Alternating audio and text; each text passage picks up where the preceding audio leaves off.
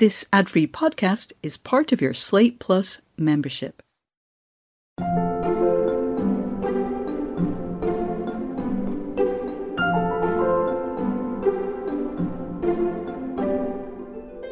A romance does need to have basically the same things uh, every time. Like, I know by which chapter, for instance, my characters have to have their first kiss. I mean, after 40 books, I think I've pretty much internalized the structure. Welcome back to Working. I'm your host, Karen Han. And I'm your other host, June Thomas. Hi, June. How are you? I am fabulous, thank you. I just had some aubergines and courgettes. Those are some very romantic fruits, which gets me into my next question. Who oh. did you talk oh. to this week? wow. The voice that we heard at the top of the show belongs to Harper Bliss. She is a really prolific author of romance novels whose work I've enjoyed. And honestly, this was just one of those cases where I just wanted to know how and why she did certain things, made certain choices, you know, why she writes books in series, why she puts so much focus on friendship as well as love stories, and mm-hmm. why they're so international. And perhaps most of all, how on earth is she so productive? Well, that is a lot to talk about. So I'm very excited to hear your conversation. But before we get to that, what can we look forward to in the Slate Plus segment this week? So, in one of Harper's series, one of the characters is a very senior politician. And that job is presented in a pretty accurate way. And I was really mm. curious about how that came about. And I also wanted to know what she thought of people like me who listen to the audio version rather than actually reading the book for ourselves. like, does she think that people like me who listen to her books are cheating? That's so funny. And I feel like a very kind of hot button question that we don't actually hear a lot of. I'm very excited to hear that. And Slate Plus members will hear that at the end of the episode. All right, let's hear June's conversation with Harper Bliss.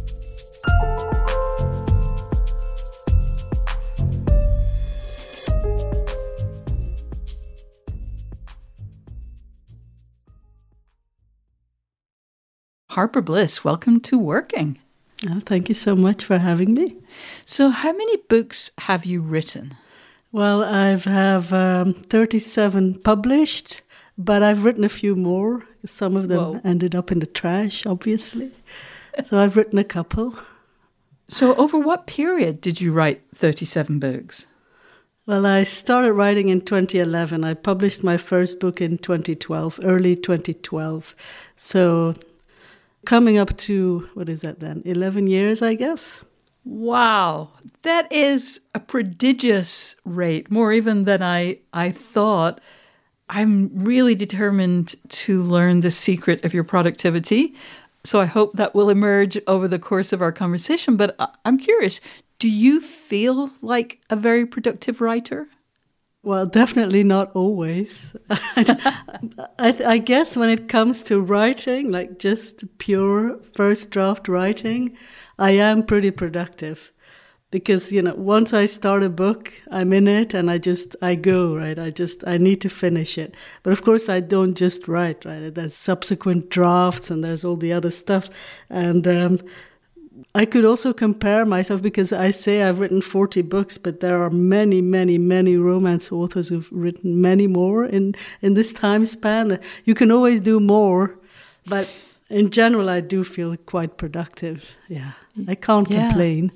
No, no, absolutely not. Uh, how many have you written this year alone? I'm now writing my third book this year. I always aim for four. Four is like the magic number, but I don't think it's actually happened that I've written four, but I like to have the goal. Yeah, but there's always something, right?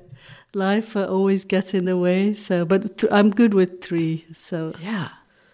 So the way that I found your books was I got caught up in one of the series. Um, you have a couple of series uh, that I'm aware of. There may be more. Um, there's this series called the Pink Bean series. There's 10 mm-hmm. novels mm-hmm. in that. Uh, that name comes because uh, these books are centered on the Pink Bean, which is a chain of independent coffee stores in a neighborhood of Sydney, Australia. Uh, and then there are five seasons, um, which are five books in a, in a series called French Kissing. They're set in Paris, France. Um, how did you come to write those series? And did you know from the start how the storylines were going to interact and develop? Well, so I wrote French Kissing first, right? Like, actually, I started French Kissing like 10 years ago, I think, like when I first started out. Wow. So um, back then, for self publishers, the advice was write in a series. So I said, well, I'll do that. and uh, so I did French Kissing first, and but um, I'm not a writer who plots out her story because that doesn't work for me. I mean, there there are basically, I mean, there are many types of writers, but in general, broadly speaking, there are two. There are the mm-hmm. ones who plot everything out, and then there are the ones like me. They call them pantsers, or like right. fly by the seat of your pants, or, or discovery writing, and that's what I do. But of course, I mean, I have my characters, right? Because my books, they are very much um, character and um, conflict based. I mean, for French Kissing, actually, it's a bit different because that was actually a bit more plotted because I had four main characters to start with. Mm-hmm. And that's a bit more difficult, right? When, when you just have two, like in your regular romance, when you just have two characters, I mean, you know how it's going to end. And right. there's going to be some conflict along the way. But for French Kissing, actually, for those four characters, I did need to do a little bit of plotting, and I did but since then, I haven't really plotted out all that much because it's it's not how I write. How I write is that I basically I I read my own book as I'm writing it, which is a lot of fun. But that's yeah. also I think why I, I can write pretty quickly because I need to know what's going to happen next. so th- that's the trick. Yeah, I, I'm honestly shocked to learn that though because just the idea of pantsing and being so productive is is it's, it's just mind blowing to me. But so French Kissing, you know, for those who haven't read them yet, I highly recommend them. Uh, as you say, it's four friends. The, the, the cast grows over the, the course of the series. Um, but it's set in a world or a, a number of worlds. Um, the Pink Bean is very interesting because you know, as I said, there are these locations. Uh, it's not just the coffee shops, but there are certain locations. But the cast really, um, you know, weaves in and out. How did those develop? How did those uh, come forth into the world? Yeah, so after French kissing, because French kissing, you you need to read the books in order. There's no mm. other way. But for yeah. Pink Bean, I wanted to uh, write more like standalone. Like if someone started at book three, that would be okay. Although it is recommended to read them in order. It's more fun, right, for the reader as well. But because uh, characters from previous books always pop up in the next one, but you don't really have to read them in order. And then usually when I'm writing, like when I was writing book one, I was already thinking like, hmm, who shall book two be about? So then uh-huh. I could uh-huh. already start thinking about it and like maybe putting in some some little teasers for the next book just to you know to increase um, read through after book one. Yeah. But uh, yeah, I, that is my standalone uh, series, Pink Bean. So it's it's a different way of approaching it, and also it's easier than writing French Kissing because by the end of French Kissing, I mean. I, I, hired a reader to like write me a Bible, make me a Bible of everything ah. that ha- we call it a Bible. Yeah. It's like of, of everything that happens and all the characters and you know who they sleep with and things like that because right. I can't remember all of that after all these books, right? Uh, so that that's wow. actually uh, that has been very helpful with my uh, productivity. And this this person, shout out to Claire, by the way, she also did it for the Pink Bean. So now, if I want to start on a new Pink Bean book, which it's been a few years, right? I can just go through this. It's a huge Excel file. I can just search in there for characters like for instance just like a small thing like the eye color of a character. Oh my I, I can't remember that but um, yeah this woman she wrote that all down for me which is pretty amazing. Wow. So what kind of things are in there? So eye color uh, who slept with whom Yeah, and also per character, um, what they go through in each book. And sometimes it's a small thing, sometimes it's a big thing, like their profession, like all their all the details really of of the character that she can find. Amazing, amazing. Otherwise, I, it wouldn't be possible, right? Yeah. I think a secret of productivity is also uh, hiring some help. Definitely, if you can. Yeah. Yeah, I would love to know, you know, what kind of help you get. Um, I just want one more question about the Pink Bean. You mentioned that they're standalone. Did you write them kind of, you know, as I say, I believe there are 10 in that series. Did you write them kind of one after the other, or did they kind of come out of order? Were other books being published in the middle of that series? Yeah, yeah. I, I think maybe one and two I did after each other, but I did write other things in between, just I don't know, to mix things up a bit. and uh, also, when when you've done ten books in a series, it's you want to go somewhere else, so to speak, right? It's just I want to write something else. And also, writing a standalone is always going to be a bit easier than writing a series. I mean, they both have their pros and cons, right? Because when you write a series, you could, it's like seeing old friends again in your yeah. characters, and you already have, you don't have to make everything up from scratch, but you yeah. also have to stick to what you made up before, which sometimes can be annoying. But, yeah, um, and I'm sure that like me, people, the French kissing books, I listen to them, but I, I listen to them kind of one after the other in very mm. swift succession. So if there'd been, you know, a, a, continuity error, I'm I'm pretty sure I would have been, you know, aware of it. Uh, I didn't quite experience the pink bean boots in that way, but uh, it's super interesting the way that a reader uh, experiences them compared to the way that you create them. It's it's not the same. No, no, it's not. Most of your books, as you mentioned, are romances. Uh, they have a kind of an expected structure. Do you think, in terms of the beats of romance, when you are, well, pantsing, when you're writing? I do. I, I write to the three act structure, right? Like I know by which chapter, for instance, my characters they have to have their first kiss, and I know when they have to have their big fight, and then I know how many chapters I have for them to make up because the ending is always the same, right? That that yes. makes it easy in a romance. It's always there's always a happily ever after. So I do definitely uh, have that in the back of my mind. I also try to write down a couple of things, right? But it's mostly it's just like Act One, they get to know each other. Act Two, after the kiss. So, I mean, after forty books, I think I've pretty much internalized the structure.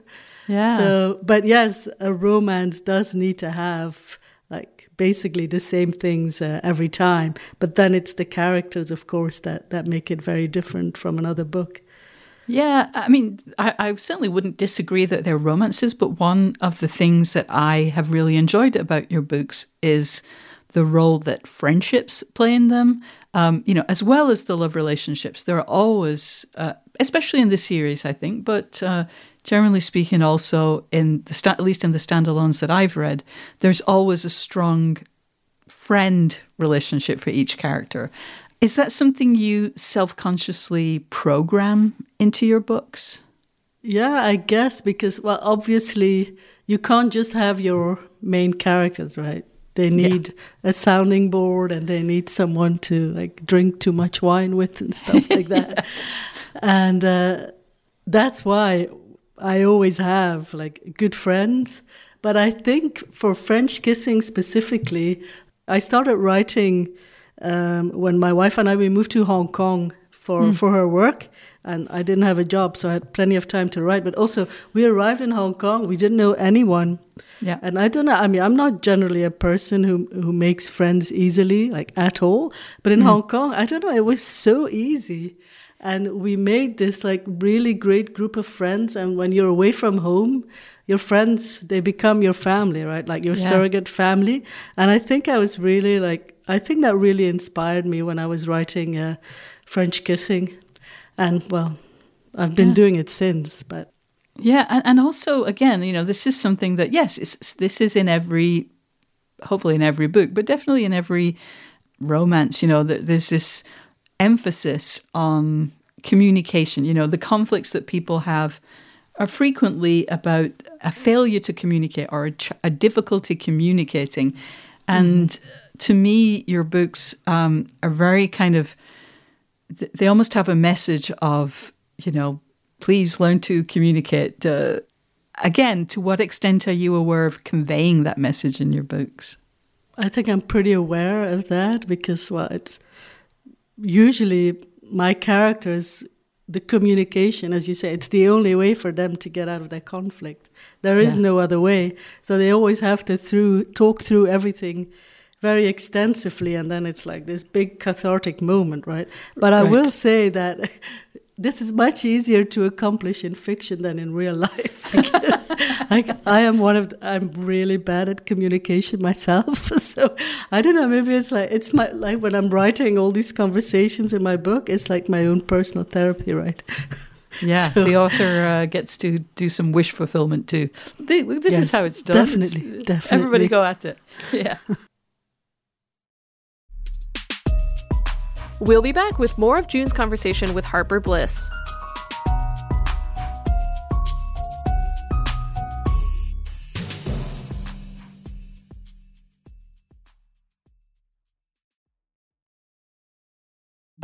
Listeners, we want to hear from you. Whether it's to ask us for advice on a creative problem, tell us a guest you'd like to hear on the show, or share your own creative triumphs, and we really love those, drop us a line at working at slate.com or give us a ring at 304 933 WORK. And if you're enjoying this episode, don't forget to subscribe to Working wherever you get your podcasts. Now let's return to June's conversation with Harper Bliss. So as I say, I'm a big fan of the the series, and to me, they I think one of the reasons that I enjoyed them is they had some of the elements of another genre that's that also doesn't get a lot of respect because it typically has or is intended for a female audience, and that is soap operas. Now, I love soap operas. Uh, I like romances. But how do you mm-hmm. feel when I call your books soap operas? Oh, I feel great. I love soap opera. I love drama. I'm a drama queen, right? That's what my wife always says, anyway. but I said, well, you know, being a drama queen is uh, is what pays the bills. I say exactly, exactly. and also, I to what you say, like in in publishing, romance in publishing in general, romance is the biggest genre. There are so many, and romance authors I think they keep like a lot of the business afloat of the business of publishing because yeah. people love romance. And when I say people, well, it's probably mostly women because yeah. a lot of men, they just refuse to read books written by women about their mm. loss, I say. Mm-hmm, mm-hmm. But, um, it's also funny because I mean, romance, it's about love and it's about friendship. And isn't that like the greatest thing there is, really? Like, we're all so addicted to love, right? So right. read some right. romance. Why not? And uh, what I've also found, like 10 years in this business, right? Like the romance writers, the indie publishers in romance, they're always ahead of the curve. They're always coming up with the next thing, marketing wise, mm. I mean, or business wise. Like uh-huh. they are smart and uh, they know how to sell their books and they make a lot of money doing it. And wow. to anyone saying, I don't know, I don't feel disparaged at all. I'm very proud to be a romance writer also yeah. it's it's a really great thing to do. Like i write in in lesbian romance which mm-hmm. is you could say i think a pretty small genre but i make a really good living doing this. I mean isn't that amazing? And that's romance. I come up with with a story of two women falling in love and this is my job. So how can i ever take offense? I say good for me. Uh, i would say so yeah. Um, in addition to being a, a, lover of soap operas, I'm also a huge TV fan. Uh, so again, mm-hmm. please know that I mean this is a great compliment. But um, mm-hmm. to me, your books unspool in a very cinematic or televisual way. Um, you know, they're not written like screenplays. You know, they're definitely well constructed novels. But to me, there's a, a kind of a TV or, or movie structure. Um, and I know you must feel this way to some extent because French Kissing was presented as seasons. You know, instead of mm-hmm. books one through five, it's seasons one through five, and the chapters mm-hmm. are referred to as scenes. And I'd mm-hmm. love to learn more about why you made that choice for French kissing? And um, also, I guess, since now I know it was the first thing you wrote, you know, why you left that structure. Mm-hmm. Well, back when I started French kissing, the serialized fiction thing, it was it was a thing. It was like really a thing. Like a lo- mm. back then, a lot of quite a few authors were doing it. So I jumped on it and I said I'll try mm. it. And it's actually quite a fun way to write because when you set out to write what I call an episode, uh-huh. it's not very long. It's a lot shorter than a book. So when you start, it's much less daunting, right? And then you have the cliffhanger, which, like, you know, after every episode, you have a good cliffhanger. People will keep on reading. Yeah. But it's true that I only did it for French kissing because um, it's quite restricting as well. Mm. Because, well, as I said, there's so much you need to remember. Yeah. Especially as as it goes on, and there's new characters, but then an old character props up, and oh, what what did she say again? What did she do? So right I think also business wise, because like by season five of French Kissing, not as many people were buying it anymore, mm, which mm, I mm, mm. understand. I mean, there's always when you do a series like that that you have to read in order. There's it's not like an actual television series, you know, where right. where the viewership grows over time. It's yeah. a bit different, also because well, you can't always like time it exactly. Like ideally, maybe if you have the new season out, like every year or maybe two a year. Yeah. I don't know, but I yeah. mean, it's just me, right? It's not really doable. So uh, I, right. it, it really was a thing at the time, but I think for a reason, it never really took off. Would you like to be in a TV writer's room or write for TV and in some other context? I mean, you obviously kind of have this you have a love of television i know from your podcast that you do uh, is that something you would you would enjoy do you think well, I love ter- television very much. It's, uh, it's my main hobby. If you listen to my podcast, you surely know. Yes. But uh, but I'm not someone that you can just put in a room with other writers. I, I write alone. I actually mm. did a couple of co-writes back. Yes, a couple I of years back. Of those, yeah. I did yeah. one with my wife also, and it nearly ended in divorce. We, we can joke about it now. We're still happily married, but yes. it's to let someone into your first draft. That is, uh, I think maybe you can get used to it over time, but it's very daunting. It's very wow. stressful. So I, I really like working alone. So actually, this is like my dream job, right? Yeah. I mean, obviously, I would love to see some of my characters on television, but I think someone else is going to have to write that that screenplay for me. Yeah, I look forward. Um, you have set series, as I mentioned, in Sydney, in Paris. Some of your books are set in England or have British characters on vacation in Europe. It feels like a really, and I would say unusually broad range of settings how is it that your settings are so international? Well, I think it's because I'm from Belgium, right? But when I started writing, I lived in Hong Kong. Mm. And I knew I was going to write in English. I, my, my mother tongue is Dutch. I wasn't going to write in Dutch or Flemish, as we say, because, uh-huh. I mean, the, the market's a bit small. yes. Um, also, I wanted to write in English. And, uh-huh. uh, well, for French kissing, obviously, I didn't choose an English speaking um, country. But when you live in Belgium, France is the country you go to the most. We go to Paris a lot. Like really, I know the city really well, and yeah. It's it, it, just seems much sexier to set my book in Paris instead yeah, of Brussels. Yeah. I don't know. Yeah, abroad is always more exotic, right? Yeah. So. Uh, but most of my books now are definitely set in the US, and I will say that's also for commercial reasons. Uh huh because most of the readers are in the US and most readers want to I think they do prefer to read in their own I mean I don't know this for sure yeah yeah yeah. although that being said I have said books in the UK that have been very popular as well. But uh-huh. um, I think it's because I am not from the UK or the US yeah. and I get to choose. So right. I choose. And back in now with the, after the pandemic I, I haven't traveled but we did used to travel quite a lot so it's mm. fun to like feature a setting where you've been like i've set a book in thailand and in hong kong also so mm. Mm. and some readers do find that interesting plus it's it's more um, fun for me because it's not always the same, right?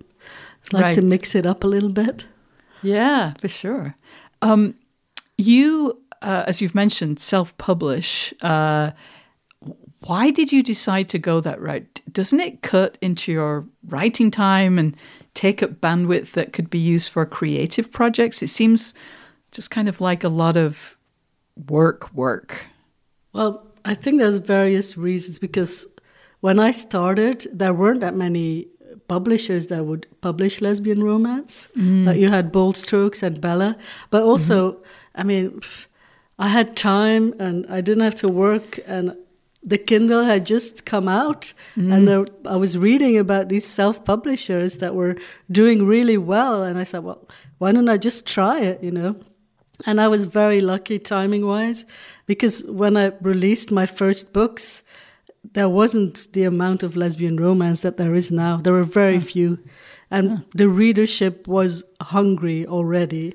And I, I really managed in that short period of time to make a name for myself. Mm-hmm. I think I still benefit from that now. And to go with a publisher now, I, I wouldn't do that because I I like to have control. And mm. plus, of course, it's a lot of work, but I mean, I work together with my wife, right?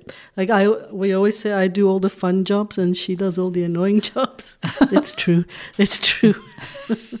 so we work in, in our company together and like she then maybe has a bit more of the publishing role and I'm mm-hmm. the I get to do my creative things, but also I only write in the morning. I can't write a full day. That that doesn't happen.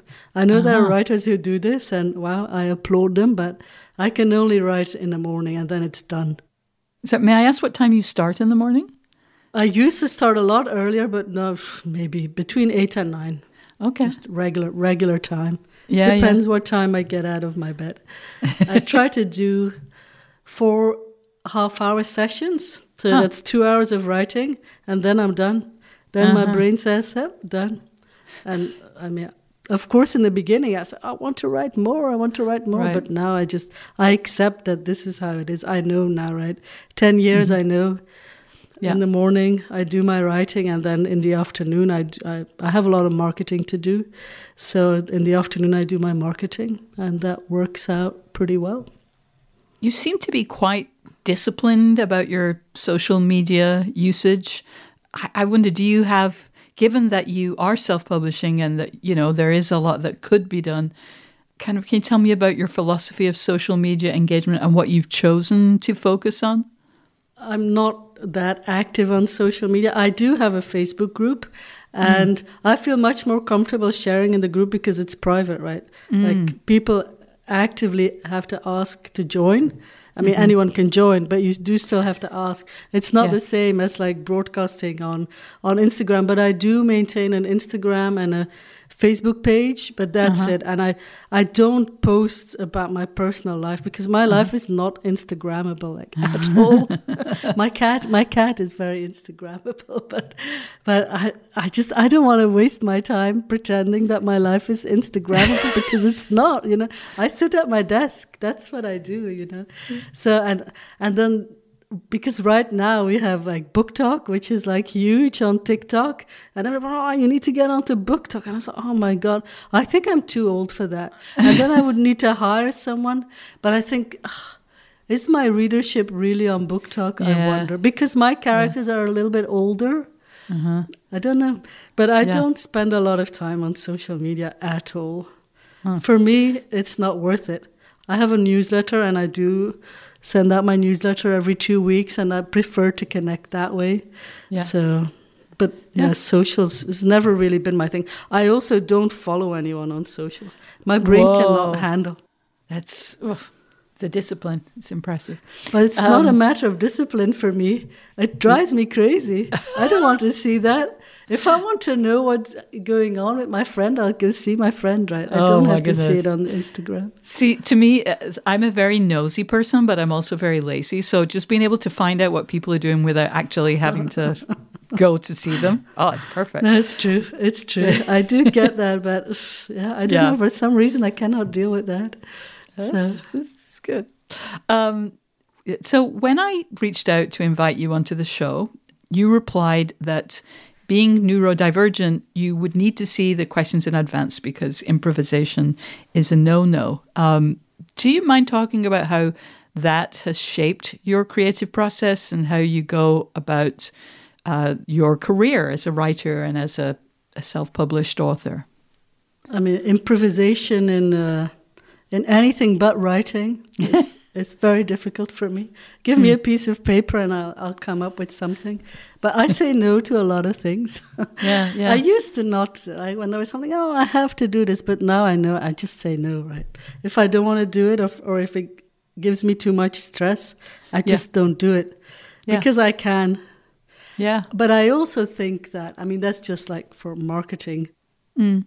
But for my work, I do think because I'm extremely sensitive like to everything mm. and I think it makes me look at my characters from every possible angle and I go through every possible way things could go or what they are thinking and I think it does give my characters a lot of depth and a lot of emotion because I think I have a lot of emotion in my books right and I think that's uh-huh. what readers really respond to yeah and uh, I mean I, I mean I'm sure plenty of other non-neurodivergent authors have a lot of emotion as well but for me it's like it's like my thing and i think that that does help me in my writing and i mean my, i do write romance uh, which is fluffy mm-hmm. and happy and happy ending but it's never just that there's yeah. always something else right?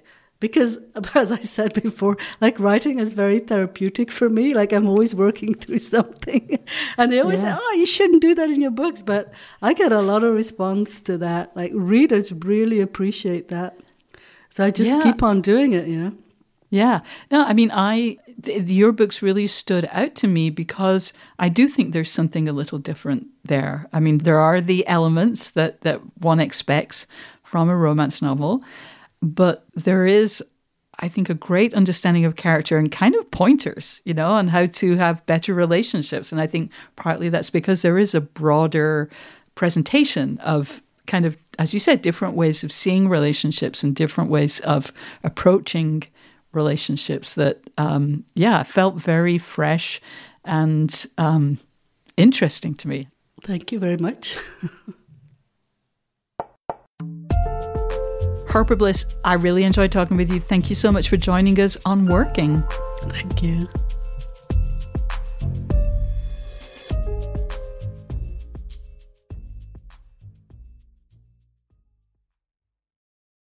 June, that was such a fun conversation. But first, I wanted to start with something very basic because I don't think I knew this about you.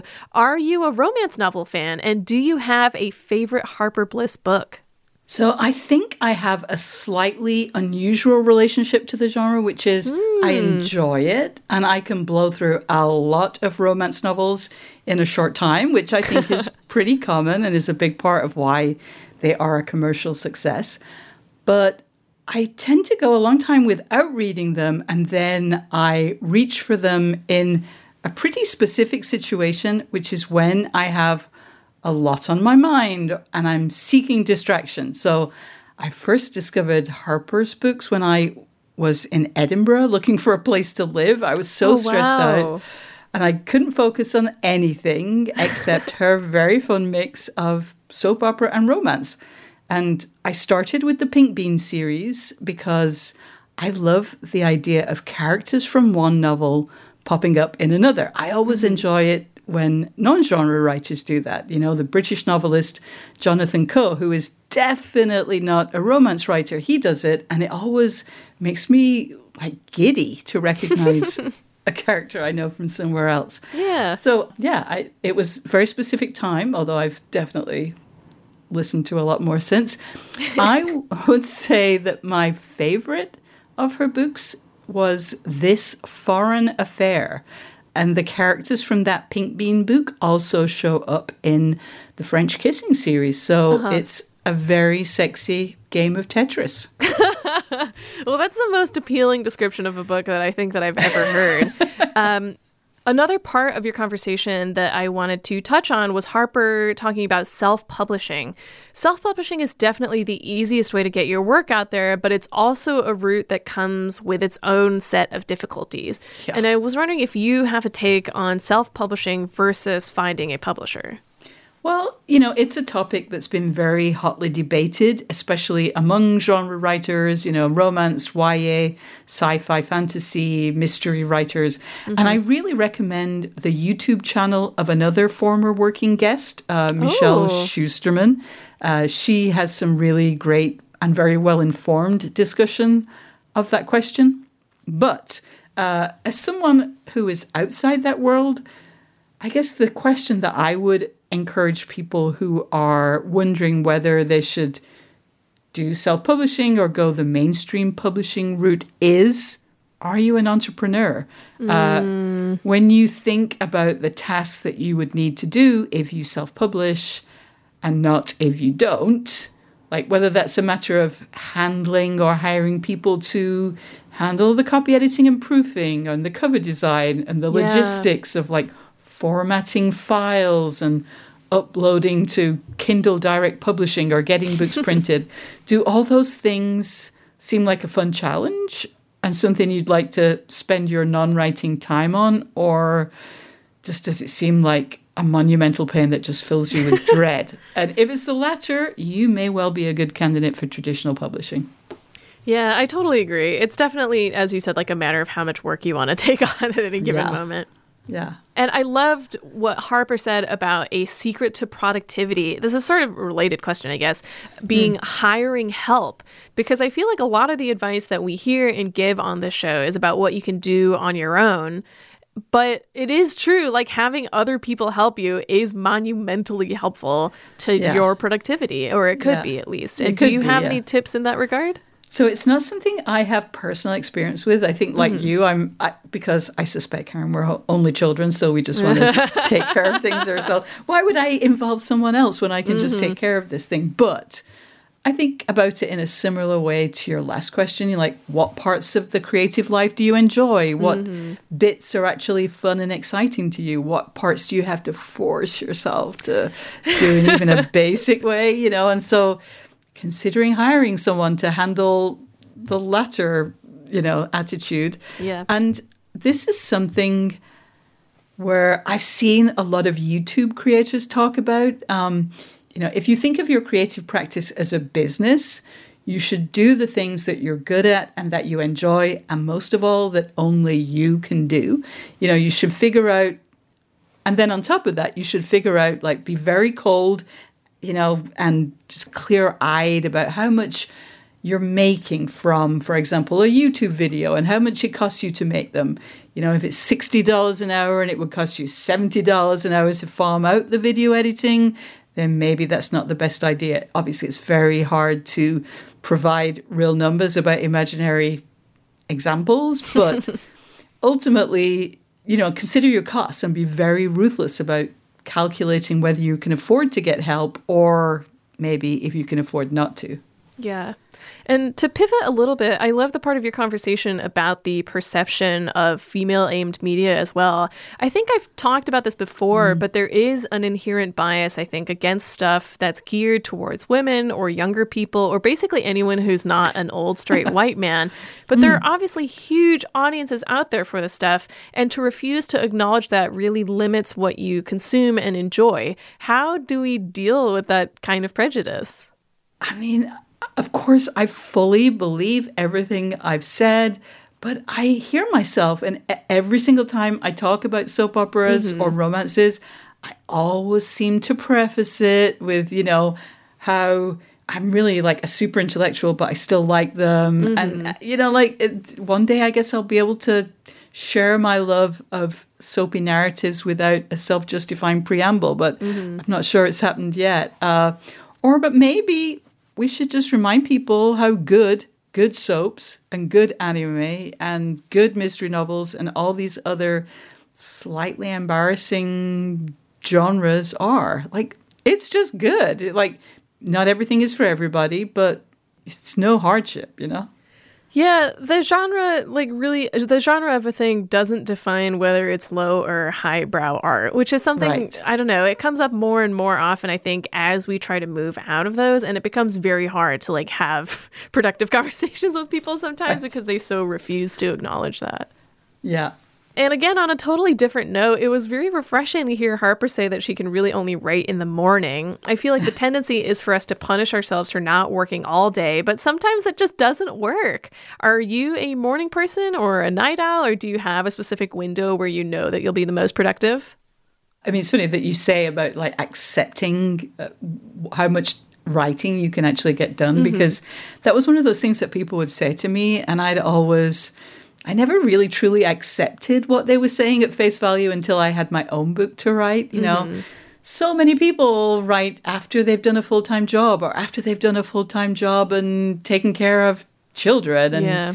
a, a whole bunch of other responsibilities. So, like, it feels really decadent to say, oh, well, you know, I can only write for four hours a day Right. or whatever it is. But you kind of have to listen to that inner voice. There are only so many hours in the day and a lot of tasks to take care of. And so, if you're able to say, spend the morning writing and then spend the afternoon taking care of administrative and logistical tasks or research, you know, things that have to be done, that just seems smart. So, yeah, I think we should all, when we can, just learn to kind of recognize what's really productive for mm-hmm. ourselves.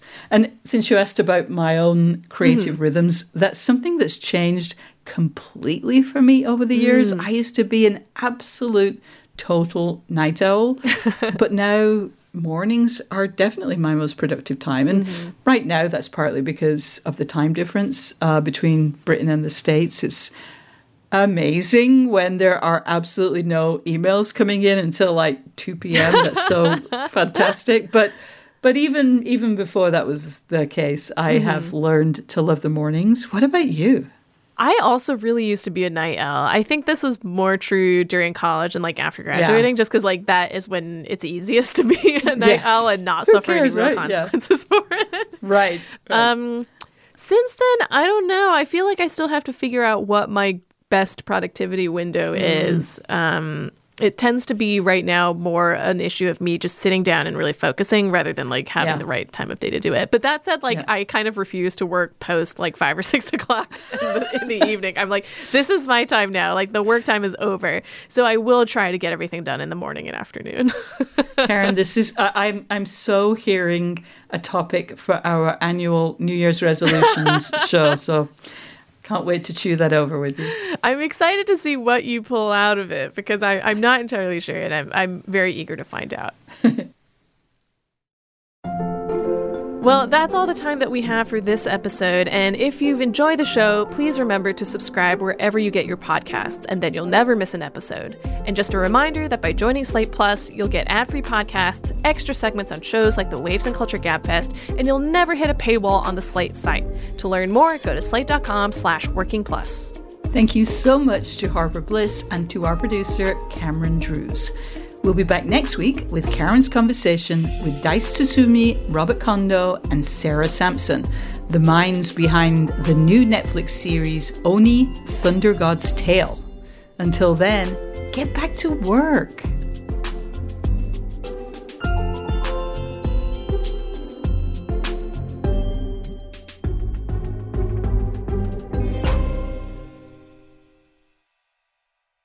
Hey Slate Plus members, thank you so much for your support, which we appreciate very much. We're so grateful, in fact, that we have this extra bit just for you. One thing I'm very curious about um, in the French kissing series, one of the characters is a really high level French politician. I'm not going to spoil the plot for new readers by saying exactly what her position is, but let's just say it's the senior most ranks of French politics. And in writing about, you know, her life and the campaigns that she's part of, you refer to real parties and real situations, real conflicts that were going on. Why did you want to introduce the world of politics into your books? Um, because, again, in this world of romance, that isn't typically, uh, you know, there's a very famous series that involves the first daughter of the United States, but it, it doesn't feel very real. Whereas I think French Kissing felt very reality based. When I was thinking about possible characters, a politician really seemed very intriguing. And I, I think readers like that as well. And especially in French Kissing, because the pairing, she's like falls in love with a much younger woman. Like mm-hmm. the age gap politician, that is like catnip for the lesbian reader, right? Right. So, but, but I think in hindsight, uh, romance readers don't read to um, you know know more about politics. They want to yeah. escape from politics. Right, so, right, and, right. And the world has changed so much because you have to think this was 10 years ago right yeah the yeah. world has changed so much in the in the past 10 years i mean i i do sometimes think oh politician it would be fun to write a book about it but ah i think it's become a lot more trickier like some of the things i say in french kissing I'm not sure I could still say them now mm. because the world is so different and politics is just it's much harder. You know? Yeah, yeah. So yeah, I don't want I don't want to put that in my romance anymore. Yeah, yeah. Unless yeah. I, maybe I don't want to sell any books, but that's yeah. not that's not the goal. So I've read somewhere between I don't know 15 and 20 of your books, but I experienced them all as audiobooks. I've never seen an actual book or, or an actual Kindle book. Um, some of them, including uh, French Kissing, uh, read by former working guest Abby Craden, uh, who's an amazing uh, narrator of audiobooks. Your books feel very suited to the audiobook format, but as a writer, do you feel I'm missing anything by not reading the books kind of myself, as it were? I really wouldn't know because I rarely listen to audiobooks. I Whoa. can't listen to my own audiobooks. I can't. I mean, I, I know Abby Craden is amazing, right? And I listen yeah. to snippets. Like I have a book like where, where, a character she's a singer, so she has like these song lyrics, and I listen to Abby read them, and that was enough for me to know how amazing she is. Yes, like a lot of a lot of listeners say, "Oh, Abby Craden, she can read the phone book," and I will listen. I mean, that's maybe a little bit exaggerated, but like having Abby Craden um, read a book is the best marketing ever because all you have to do is put her name on the book, and then it just sells itself. It's wow. amazing. So wow. she is really amazing, and the readers slash listeners they mm-hmm. love her so much. But yeah, I I don't consume audiobooks, so I don't know. You should, ah. you should give it a try. but audio is very popular. should. Audio is very popular now. More and more uh, people are always asking, "Oh, when is the audio coming out? When is the audio?" And I always yeah. try to book Abby as quickly as I can, as soon as I start a new book, because she's very busy. She has to narrate like fifty percent of lesbian uh, romance. That's right, at least. So it's it's hard to uh, to book her these days. But and I say you have to be a bit patient because Abby yeah. is very busy. If you want so. Abby, you got to be patient. Yeah. we all want Abby. yes. That's it for this week. Thank you so much for being a member of Slate Plus.